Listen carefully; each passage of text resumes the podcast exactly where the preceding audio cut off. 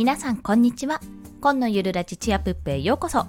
このラジオは経験ゼロ実績ゼロ収益ゼロ。2児のママが長時間労働の夫を雇うためゼロから始める収益化ノウハウやライフハックをお届けします。はい。今日のテーマなんですけども思わず時間を無駄にしている行動参戦についてお話しします。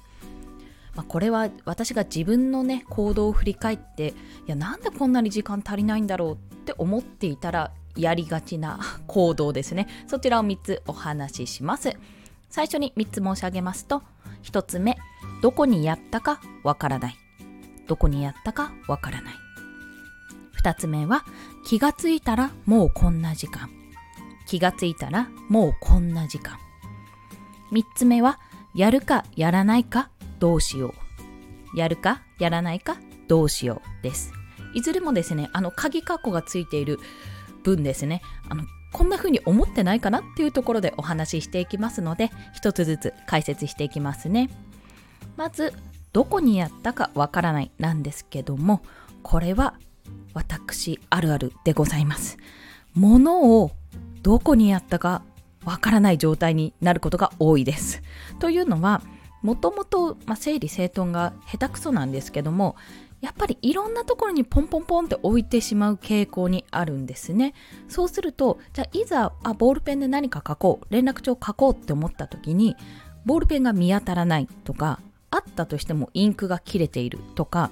もうそういったことが多くて探している時間っていうのがめちゃめちゃあるんですよ。でこれ30秒ぐらいとか1分ぐらいだからねそんなもんでしょって思われるかもしれないんですけど結構積み重ねるとそれが多い。すっごい多いんです、まあ、その1分が5回あるとそれだけで5分になるじゃないですか、まあ、1分が10回あると10分になって5分10分あったら Twitter 一つだって送れますし10分あったら1ネタ書けるぐらいなんですよ。こんな風にね時間がこんな風に時間を無駄にしていたのかっていうところが多くてでもまだねなかなか改善はされてないです。基本的に物を戻す場所っていうのを決めるようにしているんですが無意識のうちにちょっとここに置いとこうポーンっていうのが多すぎて今ね結構これは解決に勤しんでる状態でございます。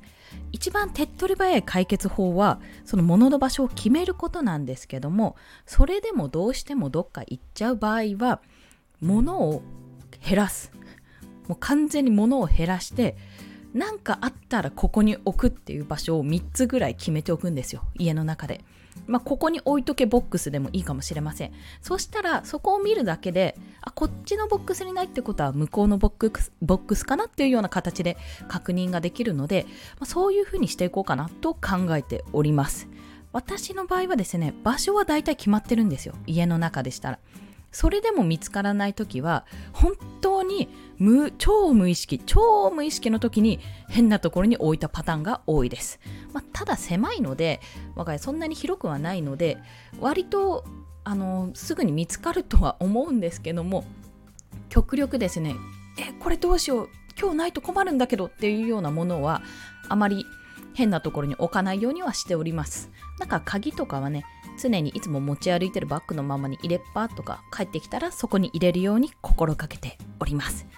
はい。2つ目は気がついたらもうこんな時間。これ仕事とかならまだいいんですけど息抜きの時ですよね。私は良い暇悪い暇というふうに定義づけているんですが特にこの気がついたらもうこんな時間この今回のニュアンスは悪い暇の方です悪い暇っていうのは何かというと、まあ、やった後に、ああ、また時間を無駄に過ごしてしまったって思う時です。そういう時は大抵悪い暇 なんですよ。まあ何が思い浮かべ思い浮かべるかなというと前までよくやっていたことといえば YouTube の動画を見るのは全然私は息抜きとしては良いと思うんですね。良いと思うんですがよく見ていたのがあの何て言うんだろう2ちゃんのまとめみたいなエピソードをよく見ていたんですね自分では絶対こんな経験ないっていうようなことをよく見ていて、まあ、嫁姑トラブルとか、そういったことですね。それをよく見ていました。まあ、我が家全然そんなことないんですけど、まあ、ないからこそどんなものなのかっていうのが見たかったのかもしれないですね。でもそういう時ってめちゃめちゃ暇なんですよね、それ。やることあっても、自分はちょっとやりたくないからって言ってそっちの暇の方に行ってしまう。要はワイドショーを見る感覚ですね。人の不倫とか気にしてる場合があったらブログ一記事書けよって話なんですよ。今で思うとね。あの時めっちゃ時間あったのにって本当今なら思うくらい。これは悪い暇だったんだなと考えています。ただ例えばそのワイドショーを見るというのが全てが悪い暇ではないんですよ。それをネタにして何かコンテンツを作って発信しているっていうようであればそれは決して悪いネタではない。最終的に自分のコンテンツ作りとか売り上げにつながる行動になっているのであればいいんですけど、まあ、そういった時ってああ時間を無駄にしてしまったなんて思わないはずなんですよね。そうですよね。時間を無駄にしてしまったって思うのは大抵やることがあるのにまあ、それをするあそんな時間の使い方をするならもっとこうすることがこうするべきことがあるでしょって頭のどこかで思っているのに違うことをやっちゃった時だと思うんですよね。少なくとも私はそのパターンが多い。非常に多い。なので、まあ、ここを解決する解消するやり方としては息抜きというところは認めるべきなんですよ。息抜きは全然していいと思います。あ頭回んないからちょっと寝ようとか私の場合は、まあ、一狩り行くかあとは漫画ですね。無料漫画よく読んでいるのでそれを読むかってことをしてるんですけどもそういった形で息抜き自分はこれが息抜きのためにやっていると思ってるならよし、まあ、そこからネタにつながるっていうところもあります。ただあの明らかにこう暇だなって思う時はこう人のなんか問題ごとに首を突っ込んでる時 ですね。あの、LINE ニュースとか見て、生活の、なんか、それこそ嫁姑問題漫画とか読んでる時は、あ、あんまり心の調子良くないなって思う時が あります。まあそういった時はね、あることはあるって認めるんですけども、まあ、すぐにちょっと切り替えて、いやいや違うことやろう、じゃあご論しようとか、じゃあちょっと Kindle で何か読もうっていうふうに切り替えるようにしています。まあ、そういった形で、息抜きを一つ見つけて、あ、今息抜きしたいからこれやろうって形で逃げるというのはありだと思います。さて、えー、3つ目は、やるかやらないかどうしようっていうところ。これは、さっき言った、本当はやらなきゃいけないことがあるのに、違う方に持ってっちゃった。YouTube 見ちゃったとか、なんか、ダミンを貪ってしまったみたいな形でねあの後悔することもあると思うんですがこのやるかやらないかって悩むことも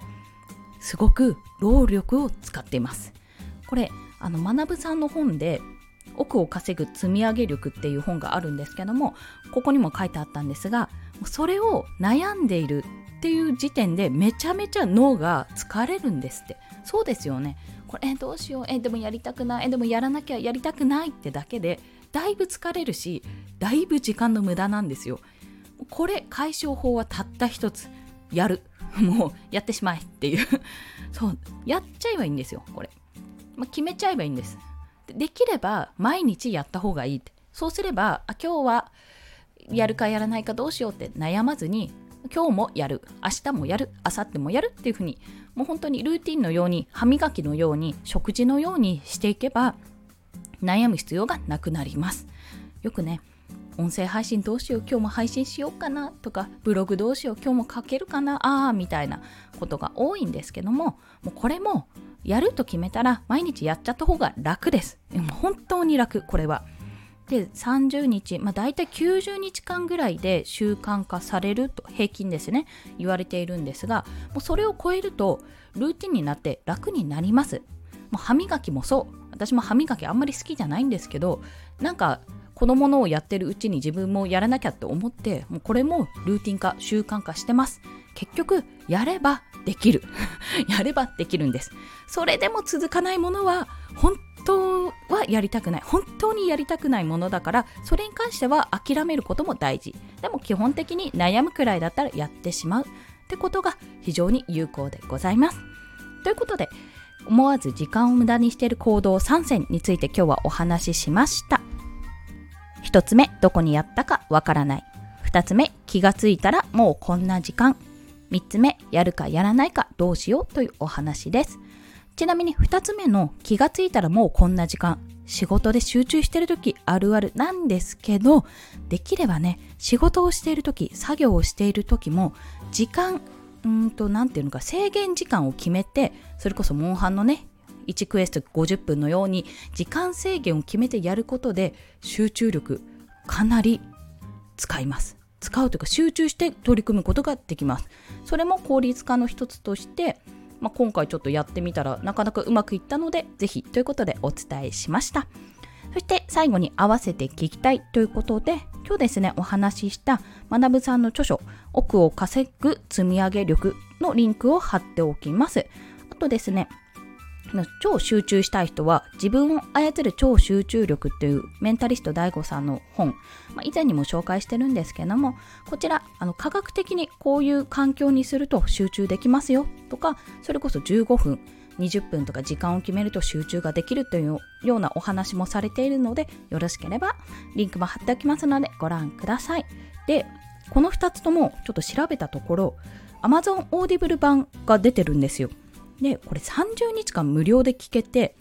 30日間の無料期間中に、まあ、解約したとしても、そのもの残るんですよね。そうなんです。1冊だけ Audible って Amazon Audible は初月無料、30日間無料で、その無料の時に2冊聞けるんですがそのうちの1冊自由なものを選べるんですね。その時にこの、まあ、メンタリスト DAIGO さんのこの超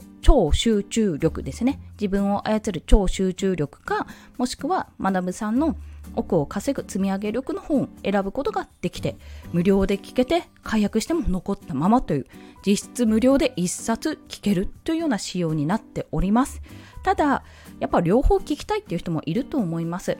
その場合、ちょっと両方聞くんじゃなくて、1冊を電子書籍版で、こちらもあの初月無料、30日間無料であの読める方法があるのでご紹介します。でマナブさんの本の方が、私もこれ、 Unlimited で読んだんですが、Kindle の Unlimited なら、こちら、ただいま読み放題プランに入っているので、えー、登録されている方は無料で読めます。ただ、登録してない方、初めての方は、こちらも30日間無料で読めますので、もしよろしければ今のうちにどうぞご覧ください。ということで、